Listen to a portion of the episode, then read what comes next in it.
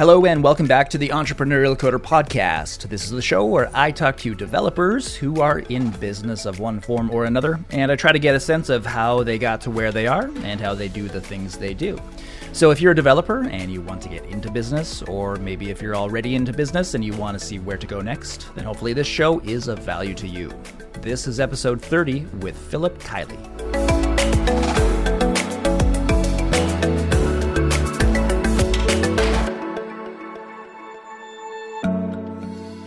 Quick announcement I have just launched my latest teaching focus, which is going to be on security for React applications.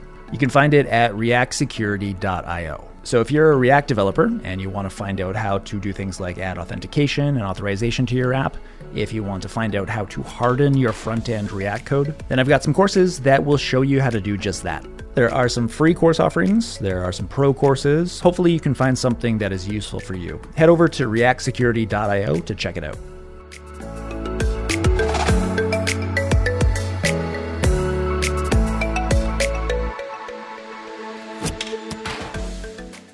My guest today is Philip Kiely. Philip is a developer, writer, and entrepreneur who focuses on where code and words intersect. He has written for the likes of CSS Tricks, Smashing Magazine, and Twilio.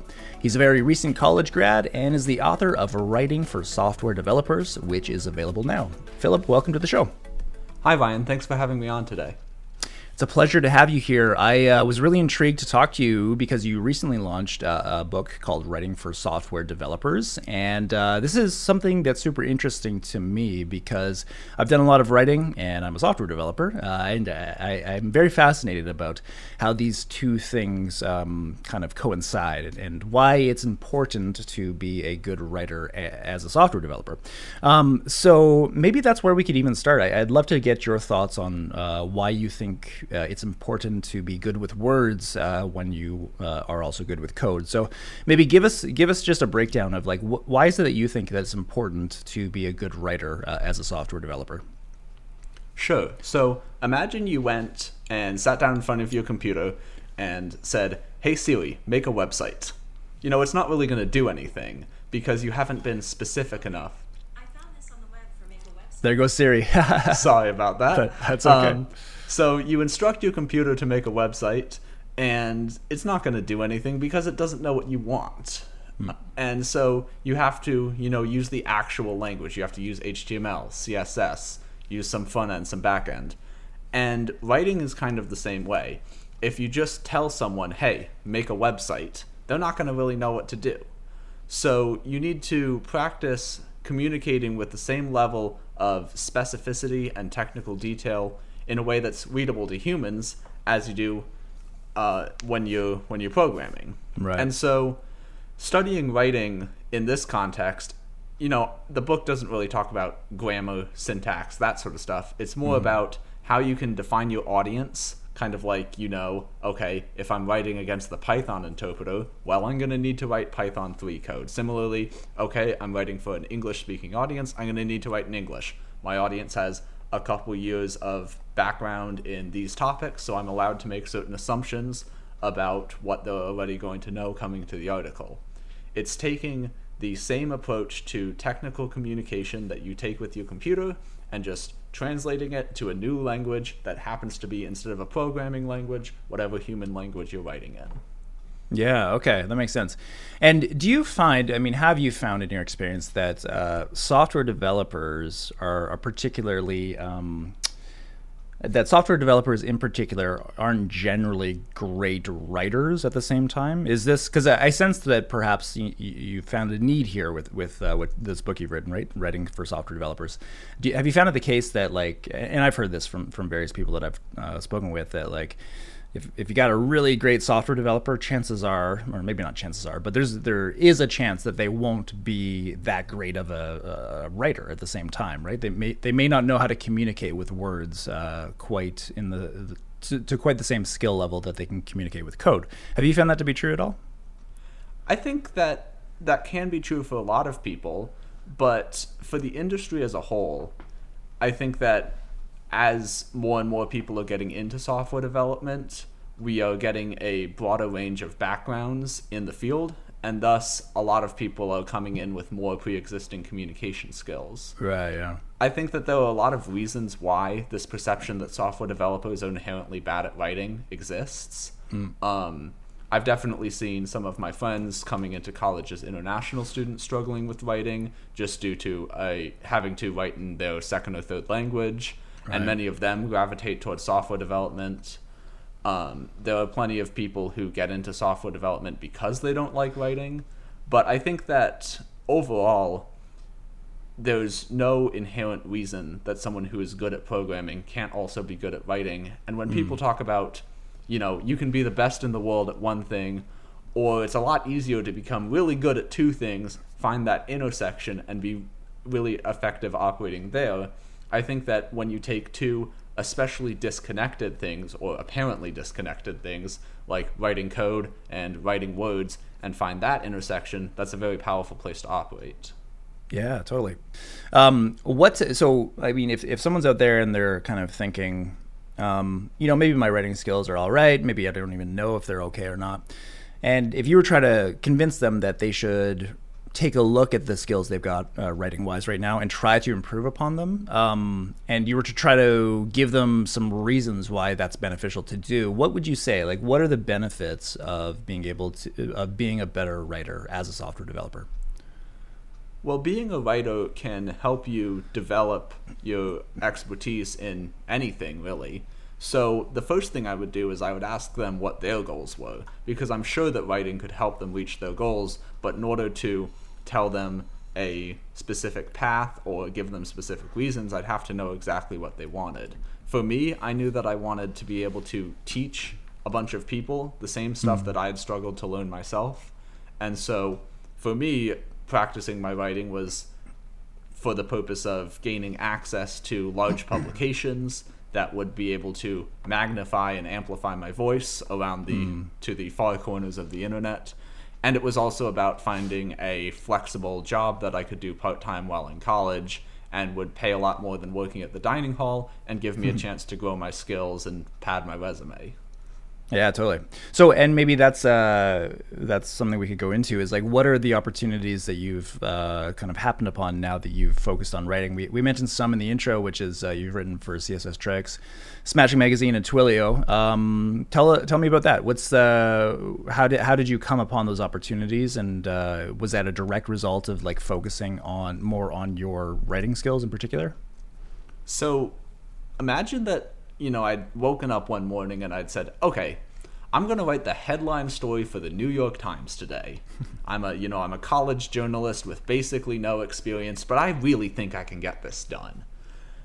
You know, that would go nowhere and Right. I'd get laughed out of whatever room I presented that idea in. One of the great things about writing in the software development space is that all of the biggest names in publication are constantly looking for new ideas and new voices and new authors. And so, even with very little technical background, well, okay, let me rephrase that. Even with very little on paper experience, you still need a strong technical background.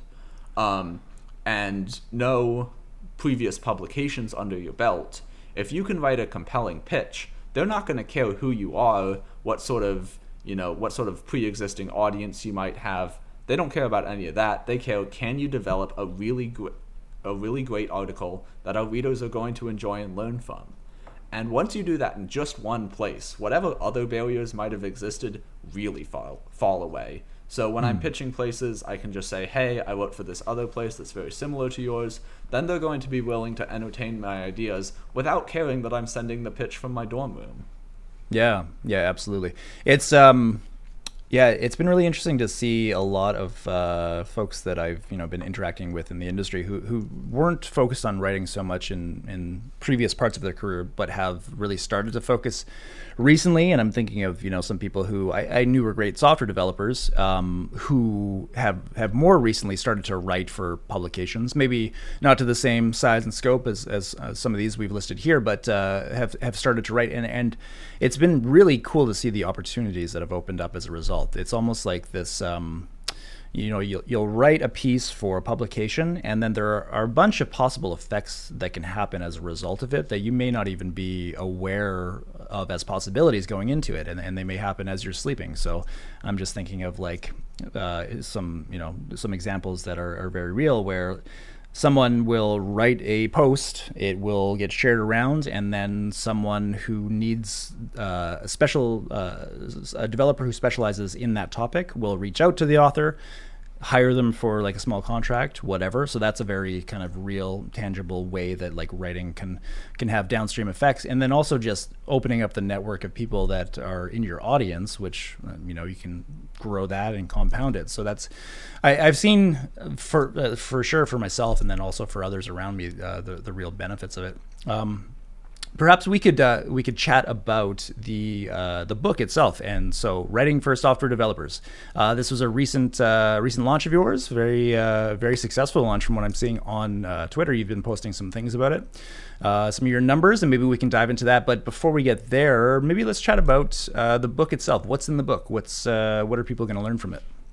Sure. So the book is compo- composed of three acts, and the first act uh, it's it's acts because it has sort of a Shakespearean metaphor motif throughout the book. Shakespeare's cool. on the cover. Some of the example articles in the book use you know his sonnets, but. Mm-hmm. Anyway, in the first act, it walks the readers through step by step the process of crafting a technical tutorial. You know, okay. something that's two or three thousand words and you could sell right away to a client. Now, the reason that I chose this as the thing to walk people through is first off, it's really achievable for new writers to get through two or three thousand words, scope out an idea, flesh it out, and present it. Hmm. Second, there's just a ton of demand from publishers for this stuff. I actually have put up a website that now it's called whopaystechnicalwriters.com. Right now, hmm. it's listing 43 different publications that cool. pay for technical content. So there's lots of demand out there, even with the increase in people writing. And What's the, the URL thing, again? I'll just I'll I'll put it in the show notes. But what was the URL really quickly? Who? Sure, it's uh, whopaystechnicalwriters.com. Cool. Thank you. Um, yeah. So then the third thing is when the, the the third thing is that if you're writing anything else, you know, a book, some documentation, API docs, a README, the process of coming up with an idea, figuring out your publisher and your audience, doing some research, then actually sitting down and doing an iterated, iterated writing and editing process, all of that is going to be the same, just probably at a larger scale for these larger projects. Mm. So that's why Act 1 covers writing technical tutorials, but the book is called Writing for Software Developers because the skills are more general. Right. Uh, the second section, Act 2, uh, has three examples two of technical tutorials, one of a technical article, and then it breaks down exactly the choices I made in writing them. And then the third act is called the business of writing, and it's about pricing your work. It's about IP, copyright, competition. It's about how publishers monetize the work, talking about advertising, sales and sponsorships, content marketing. And then it also talks about promoting your work and pursuing longer term projects. Gotcha, gotcha. And then you've got all this. Then throughout it are interview quotes from 11 prominent and successful members of the field who are known to be good writers. We have Patrick McKenzie, Matt Levine, Cassidy Williams, Jeff Atwood, just tons of people who volunteered their time to talk to me about their experience. So I, I block quote those interviews throughout the book and then stick the full transcripts at the end. Very nice. That's excellent. That's a, a very intriguing um, theme for, for a book. I think that's uh, really cool how you're working on um, like the the book kind of operates on a theme, the Shakespearean theme, but also like you know gives you the technical kind of uh, aspects that you, you are looking for. And I'm I'm looking on the the book website right now. Um, you do have a ton of great interviews, including one with my good pal Chris from Scotch. There's Chris. Um, yeah, that's that's excellent. So tell me about the the marketing story uh, behind this. What's the um, the way that you kind of found your audience for it and and started to get the word out about it. Uh, one because one thing like and I'm seeing you you had you've had a, a great launch. Like the one of the most recent uh, tweets that I'm seeing here from you is almost at twenty thousand in sales. Um, yeah, and I've so passed that, that's that huge. Now. You passed that now, so that's that's huge. Um, and and one thing that I hear quite often from people is, who are interested in getting into selling a product is they're worried that like because they may not have a huge audience, it may not it may just be a flop. And um, it looks like you're newer on Twitter. I mean, like you're uh, you joined in December 2018. Um, you've got sub 1,000 for followers, but here you are. You've made a great product. You've had a huge launch, and it's gone very well. So, um, tell me about your marketing strategy, I guess, and then how would you kind of coach people if they're saying like, yeah, I don't have very many people like following me on Twitter. Is it even worthwhile to to to launch something? You know? Absolutely. So imagine this: you wake up one morning, you're you're about to turn 21. You have 13 Twitter followers, and two of them are your dad. Like, you know, you you're, you're sitting at home in the middle of the worst economic situation you've ever seen in your life, hopefully will ever see in my life, and you you decide, you know, I really want to sell a hundred copies of my book during the launch week.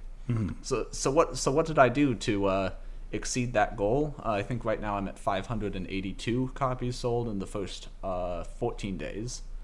So I had a very many prong strategy, and I won't get into all the things that I tried that didn't work, but just a few who did. So first off, I launched on Hacker News. I've been a member of Hacker News for a long time. I've been reading it for years, so I know the community very well. I know exactly what they respond to and what they don't like. So I created a show HN post, and I wrote this a week in advance and spent a week tweaking and editing it. I made the post at exactly 8 a.m. my time, and then I left a really long comment below it explaining a lot about the book. Um, because it was a show HN, it had a lot of sticking power. It got to stay around on that separate tab for a while, which meant within a couple hours, people had upvoted it a little bit. It was afternoon in Europe, so they brought it up. The Eastern Seaboard woke up, looked at it, voted it all the way to the top, just in time for California to wake up and me to get a huge influx of traffic hmm. because it was at the top of Hacker News. Interesting. So the timing That's was where I very sold the most. Yeah, I think there, that right? the timing was key, and that's why I sold most of my books on launch day, or at least in that first half of launch. Gotcha. Okay. From there, I'm really grateful to the people who uh, who did interviews with me. Not only because their interviews make the book ten times better than it could be on its own, but because they were willing to lend some of their credibility to my project. And when I say lend, I really mean invest because. I think that by creating a great product and finding a large audience with it, I gave them a positive return on investment for attaching their name and staking a little bit of their reputation on the quality of this product, which is yeah. a big risk for them to take. Um, Yeah, for you know, sure. you can't just go around throwing your name on everything. You have to pr- protect your, I think it's called the uh, right to publicity. Hmm. But ultimately, by keeping in close contact with them throughout the process of creating this book and especially coming up to launch, I was able to, you know, give them give everyone a contributor copy so that they knew they were supporting a professional looking product. I was able to let them know exactly what my launch strategy was and how I hoped they would play into that. And then every single person who I interviewed in one way or another helped me out with launching the book. Um, in particular, Patrick McKenzie and Daniel Vassallo both wrote very successful original tweet threads about it that got me a ton of traffic and a ton of sales. So I'm very grateful for that. And so that was the second aspect of my marketing strategy was hmm. leveraging the interview subjects' massive Twitter audiences as mm-hmm. compared to my literally 13 followers, and then using that to boost my signal. The final Yeah. thing that I did was I've been working in this field for over a year now, uh, the field being technical content. So I have a long list of people who are clients, potential clients, people who I've just run into from writing yep. excuse me. And so I just sent literally everyone I know individualized emails about the book. It's it's not like I had a big email list or anything that I was sending out to. It was just me from my personal email account writing individualized emails all morning to people and that generated even more traffic. People posted on social media about it and people bought the book. Hmm. And so that was the third successful strategy that I used. Since then, I've been leveraging my new audience. I mean, you said sub 1,000, but I'm really excited about having 823 Twitter followers. Um, Yeah. And I've had a good amount of success posting tweet threads, posting content, and continuing to keep the momentum rolling in terms of sales. Yeah, totally, and uh, and and certainly the uh, I'm sure the followers will continue to to roll in the uh, the, the the leveraging um, the audience uh, part that you just spoke about, where you're sort of uh, getting getting interviews from people in the industry that are well known who have large audiences and trying to uh, maybe maybe um, get get some attention from what they are going to be saying about your book. I think that's so so smart. And and one thing I wonder about that is these people that you have as uh, interview subjects for the book are these all people that you had kind of like a pre-established uh, relationship within some uh, relationship with in some way, or are they people that you kind of reached out to uh, cold? Was it a mix? Um, how did you how did you kind of establish this uh, this this idea with these people to to do interviews? I had basically no pre-existing relationship with anyone who I interviewed for the book. I'd never worked with them, never been their client, never, you know, been their employee, none of that. Um, I think that for a couple of them, we had maybe done email exchanges before, but that was that email exchange in the past was initiated the exact same way that I initiated getting everyone interested in the project, and that was just lots of cold email. So Gotcha. I sent out almost 100 cold emails asking for interviews to get the 11 that I did. Right. Um, I queried, you know, there's no point in getting into who didn't respond or say Yeah. yes, but I queried basically everyone who you would expect to appear on a list next to these people. And Gotcha. these are the ones who had the time in their day to do it. And so I'm very grateful for that. Um, in terms of the exact emails that I sent, they tend to they tended to be a very short and b very personalized. You know, I would say, "Hey, I'm a college student. I'm working on this project, this book project. I'd like to interview you for these particular reasons related to your work. Here's my schedule." For the people in foreign countries, I said, you know, if the only time that works for you is 3 a.m. my time, I would rather wake up at 3 a.m., call you, and do an interview than not have you in the book. Right, right. So I made it very clear that I'm willing to accommodate whatever their schedules are and make this a minimally difficult process for them to do. Yeah. And it turns out that a lot of people are willing to give you 30 or 60 minutes uh, when you create a good value proposition like that. And then the other thing that I did to, you know, once they had agreed to the interview, the thing that I did to make the interviews good and to make them invested in the project is I just went and looked at everything they've done before. Like, the the example that I gave in the the last podcast that I did is that you know Patrick McKenzie has written more than 500 articles on his site. I'm pretty sure I read about 200 of them Wow. coming into the interview, uh, which you know some of those were reviewing things that I'd read in the past. You know, I read Daniel Vassallo's book. I read Cassidy Williams's newsletter. I just read all of this stuff that people have written, and because of that, I was able to ask questions that other people hadn't asked them before. And that's the key aspect of my interview strategy is coming up with original questions to get original answers. Yeah, yeah, that's so smart. And and the interviews themselves, I would assume, like you're asking them questions uh, that are, are is very questions that are very particular to the topic of the book, right? Like because these people are all writers, so you're you're asking them things like, what what's your strategy for writing in X Y Z scenario? Is that the the idea? Exactly. I I think that a lot of the people in the book are better known for something they do other than their writing, but they mm-hmm. wouldn't necessarily be known for that if they hadn't written so much, or if not written, created content somewhere else. So I didn't just talk about writing because there's only so much you can say in terms of, yes, I sit down at the keyboard and I type words until they are good. Right. But I talked about all those things tangential to the process of writing. Many of these people publish other people's writing, and so I asked a lot about that because I have experience on one side of the table. So I was trying to get the perspective of the people who are who are reading my work and mm-hmm. commenting on it, giving me feedback, and ultimately deciding whether or not it gets published and whether or not I get paid. Right. So I was trying to bring these perspectives into the book through the interviews. That's very cool. Uh, so you mentioned those three sort of prongs of the marketing approach that were uh, really successful. Was there anything you tried that didn't work so well for this launch? Anything you might recommend against if uh, folks are interested in doing doing a product? Um, any experience there?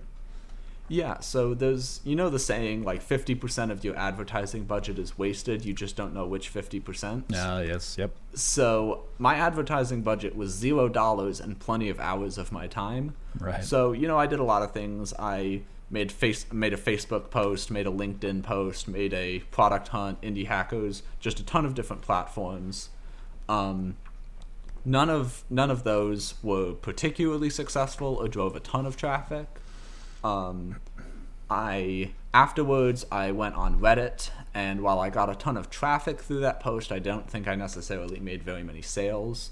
So I think that you ultimately have to try everything, and then once you figure out what works, and for me, what worked was Twitter and Hacker News, just double down on that. Right, yeah. Um, but it might be different for different products. That's the other thing some- is, yeah. go sorry, ahead. Go ahead.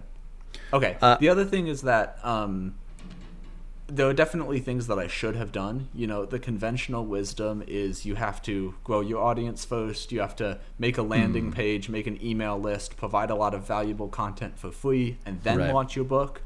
The fact that I was able to succeed without that doesn't mean that that stuff isn't useful. I imagine I could have sold a lot more if I'd been able to put the time in with that. But ultimately, this book already took me almost six months to write, and I didn't have the time to get this get a massive content marketing operation underway as well while also trying to hit my goal of publishing before graduation.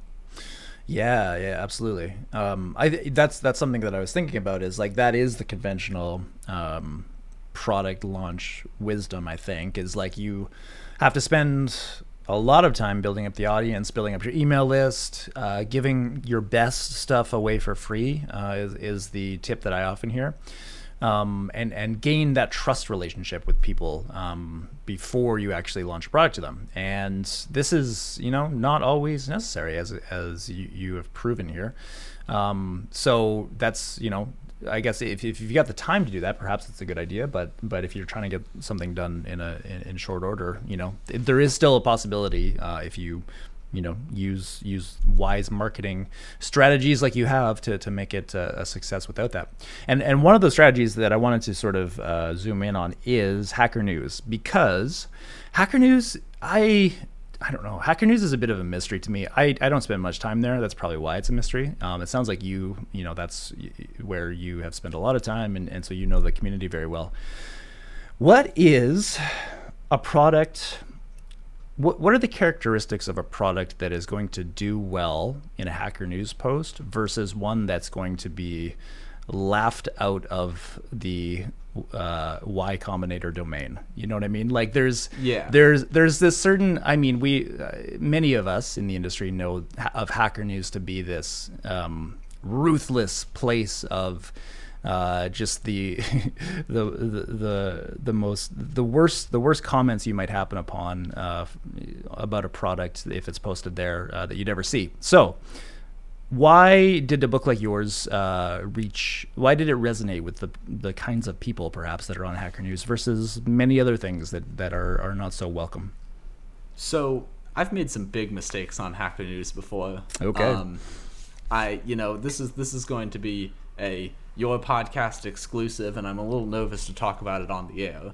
So Okay. I'm going to preface this by reminding the audience that at the time I was a particularly dumb college student. Okay. Um, but I created this site called milliondollarjobs.com that my friends are still making fun of me. um, and I I intended it as, as this kind of like harmless parody of you know some of these sites out there that are promising you know promising a lot and not really delivering anything, especially in the career space. And I thought that I had done a very clear job of showing that this site was not not a serious thing. Um, unfortunately, I had totally misjudged the audience, and people were taking it kind of seriously. uh, and getting their hopes up, uh, which you know was not what I wanted. I got a ton of traffic through this post from Hacker News. A lot of people left justifiably mean comments, and then I, uh, you know, I, I, freaked out, emailed the moderator and said, "Hey, could you do one of those super tanky downvotes to my post, please?" Um, and uh, you know, deleted the site from my from my personal website because you know it just it just wasn't a good look. It was a mm. entirely failed experiment. So, fortunately, Hacker News doesn't seem to have a particularly long memory mm. um, because while you know you can make these very big public mistakes on there, what ultimately they're going to respond to is genuine effort, creating something that's legitimately good and interesting. And one thing Cassidy Williams says in the interview for the book, based on her experience with developer evangelism, is that developers don't like being sold to. The Hacker right. News audience also does not like being sold to. So it's about creating something that spends a lot of time demonstrating its own value in my case through a lot of social proof but also through you know a free chapter for example posting in the comments section a huge excerpt from the book about hacker news itself um, and really taking the time to show the community that you care a lot about the thing that you have made Mm-hmm. And so in this case, you know, having made a genuine product and a real effort, I was correspondingly rewarded with uh, positive attention for the most part. That said, right. you can't show something to 20,000 people without a couple of them, you know, hating you just for making it. Right. So there were, of course, a few comments. You know, someone went through and like found a typo, or not not a typo, but like an awkwardly phrased sentence in a blog post that I'd written like oh six months ago and said, "Well, if this guy can't even write proper English like this terrible sentence, oh why should gosh. we listen to anything he has to say?" and you know, you just have to not feed the trolls and, and trust that the community at large is going to respect the work that you've done.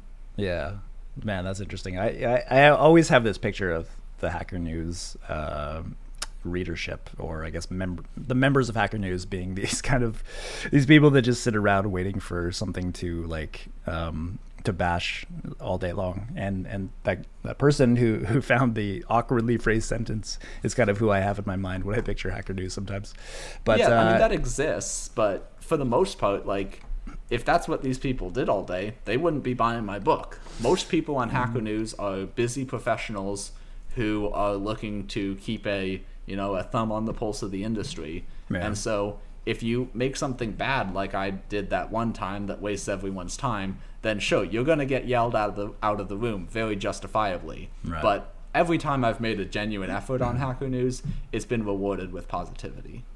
That's really cool. What's like? So, I mean, you, that was a really good. Thank you for telling that story about the uh, the failed experiment. That's that's uh, really it's an interesting story and, and one I think that people can take a lot of lessons from. Um, aside from that, though, are there any kinds of like in your mind, from what you've seen on Hacker News, is there a particular kind of like product like a taught like let's let's let's think of courses books this kind of thing um, that are in the software development space is there anything are there are there certain topics that just wouldn't do well on Hacker News? Do you think? And I'll give you like an example from from my own work. Is that I I just released a free course that's about uh, securing React applications. So it's like uh, you know kind of a top to bottom uh, how to secure your React app, right? And it gets into lots of aspects of, of security on the web. And I didn't post it to Hacker News, and I don't know that I will because I've got I well first of all I suppose it's because I don't really spend any time there in the first place. I don't really I don't have I don't have the kind of feel for the, the audience there. I don't know what they would respond to and I'm, I'm learning a lot from you as, as we're talking.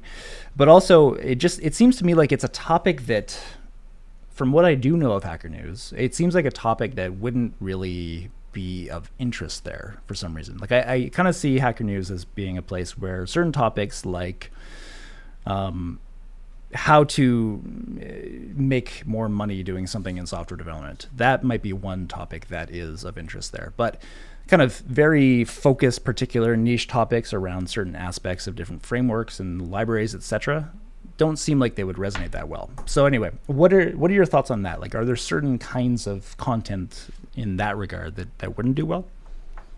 Yeah, it's complicated because on the one hand, the more technical the content is, the better it tends to do.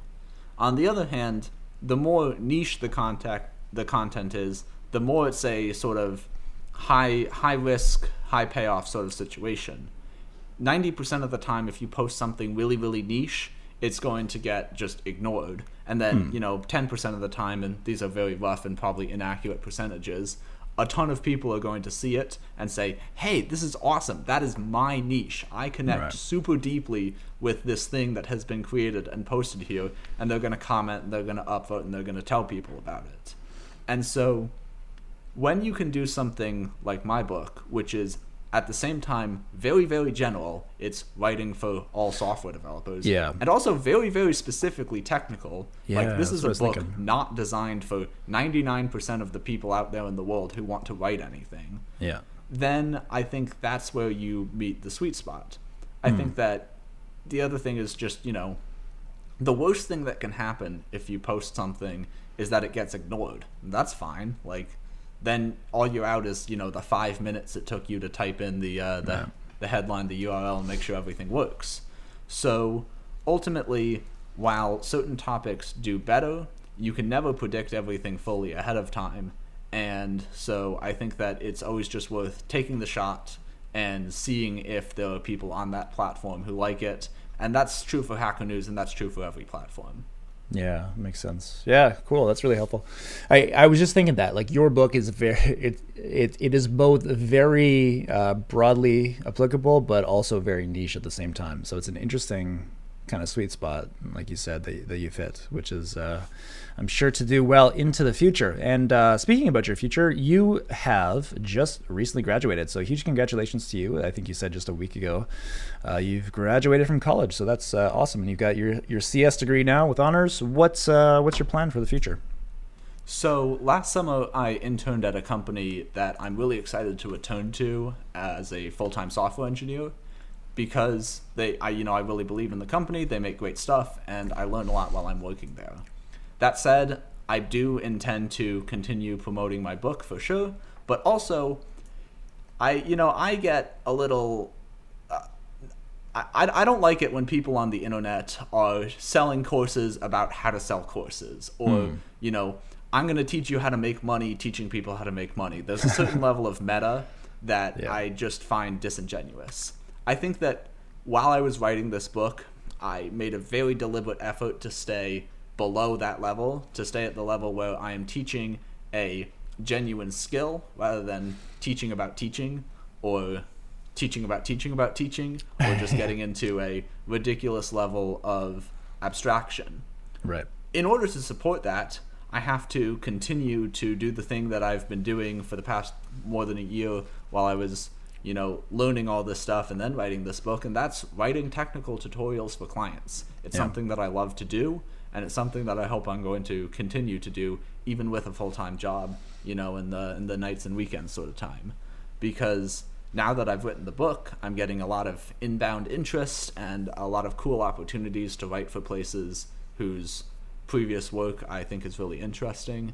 Mm-hmm. And so I definitely intend to pursue those and keep creating technical content so that I can keep, you know, teaching more people both through the content itself and then just one level, just the acceptable level of meta above that uh, with this book. Yeah, totally. That's really cool. Um, well, I think you know that's probably a good place to start wrapping up. Um, one thing that I do wonder uh, if you can speak to uh, before we go, though, is if there are folks out there who want to start uh, thinking about writing a book, if they want to start thinking about doing a course.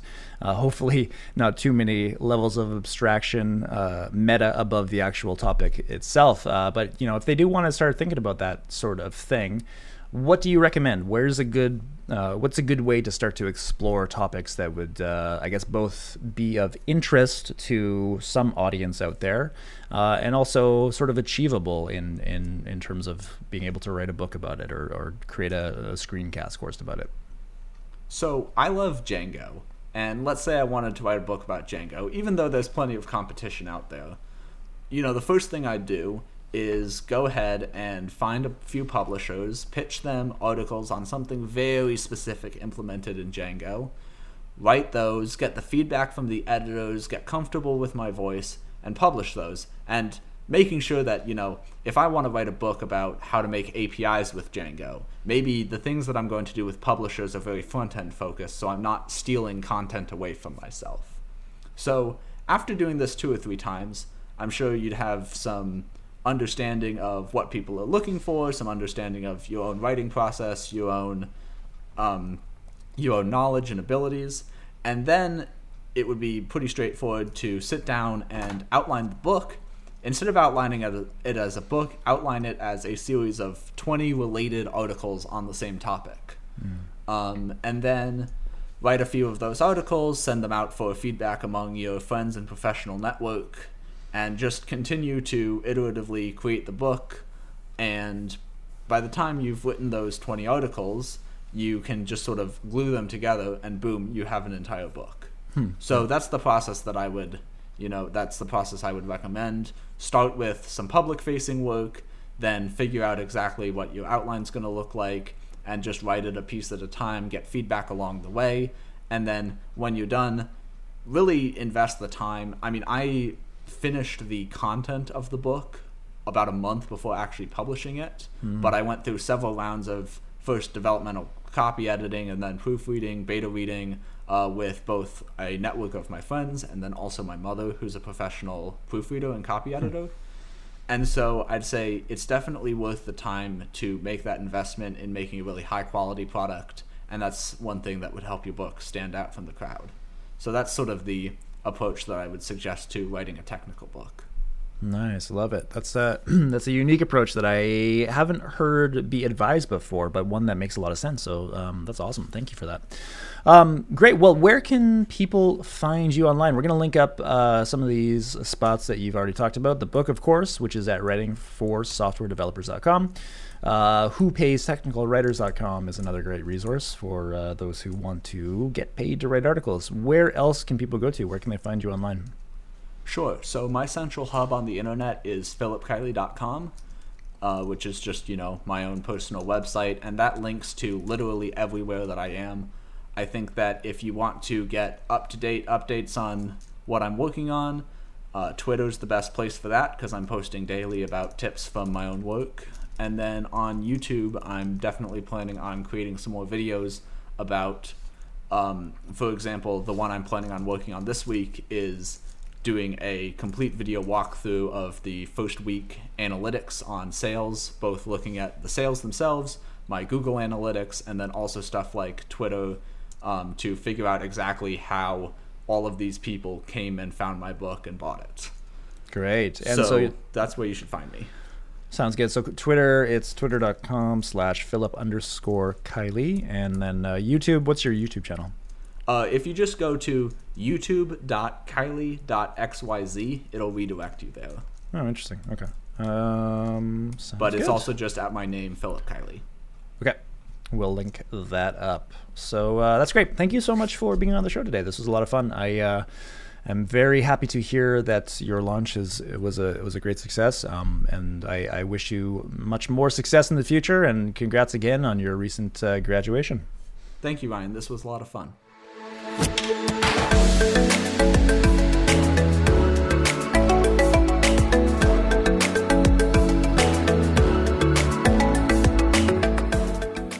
Thank you so much once again for tuning into the Entrepreneurial Coder podcast today. This has been episode 30 with Philip Kiely. You can find show notes with links to all the resources that Philip mentioned at ecpodcast.io. If you'd like to follow along on Twitter, it's twitter.com slash coderpodcast. And if you'd like to subscribe, you can go to ecpodcast.io slash subscribe. And if you enjoyed this episode, it would be awesome if you could leave a rating and review. Until next time, happy hacking.